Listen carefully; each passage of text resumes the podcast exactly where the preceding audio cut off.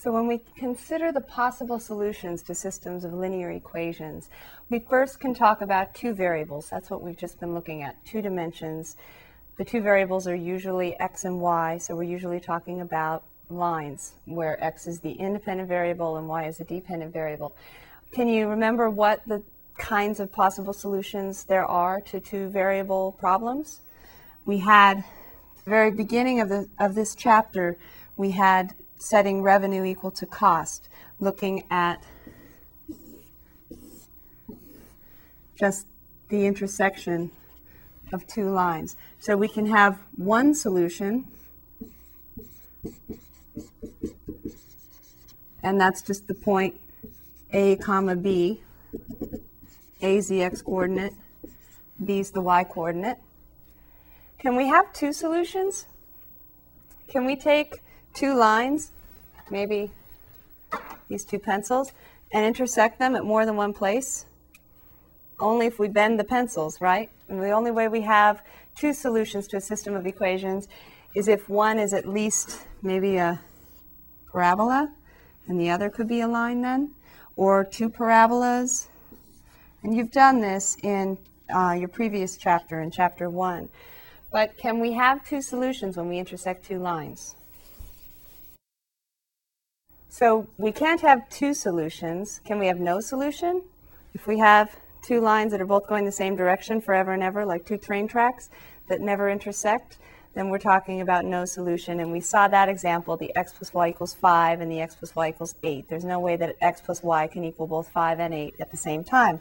So we can have no solution when we have two parallel lines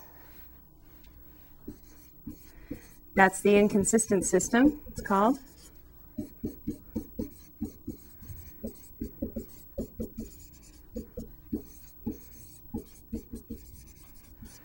And then finally, we have one other possibility, and that's the last one we did.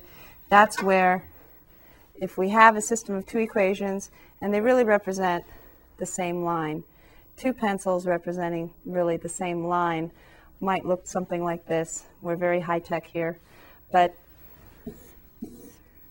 that was our example where we had y equals negative 3 halves x plus 5 halves, something like this.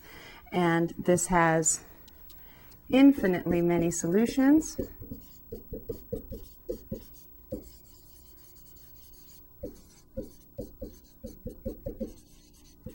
And the way we identify those infinite number of solutions, there's really only way to do it.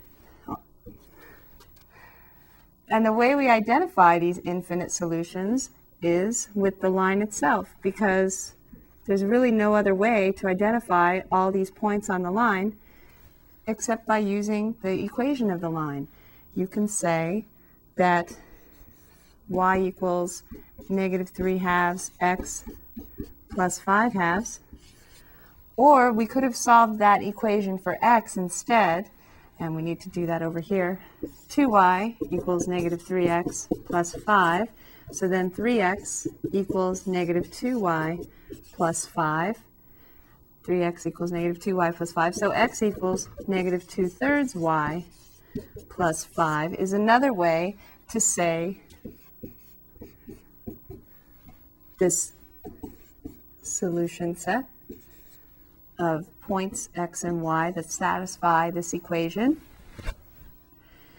And we're going to talk about another way to write it very soon. And the way we're going to do that is to say, I don't like to call y y because we're used to that being a variable. You'll notice in my first solution I used a and b for x and y. I could here, instead of using y all the time, I could call y some constant k. Um, and k could be anything it wanted to be, but at any one moment, it's one particular number. If I let y equal k, then x is related to k according to this formula. If y equals k, then x equals negative 2 thirds k plus 5. And so I could actually write this with coordinates just the way I wrote the solution a comma b. I could say that my solution is that y equals k and x equals negative 2 thirds k plus 5. And that's going to be the way we write infinitely many solutions in this section.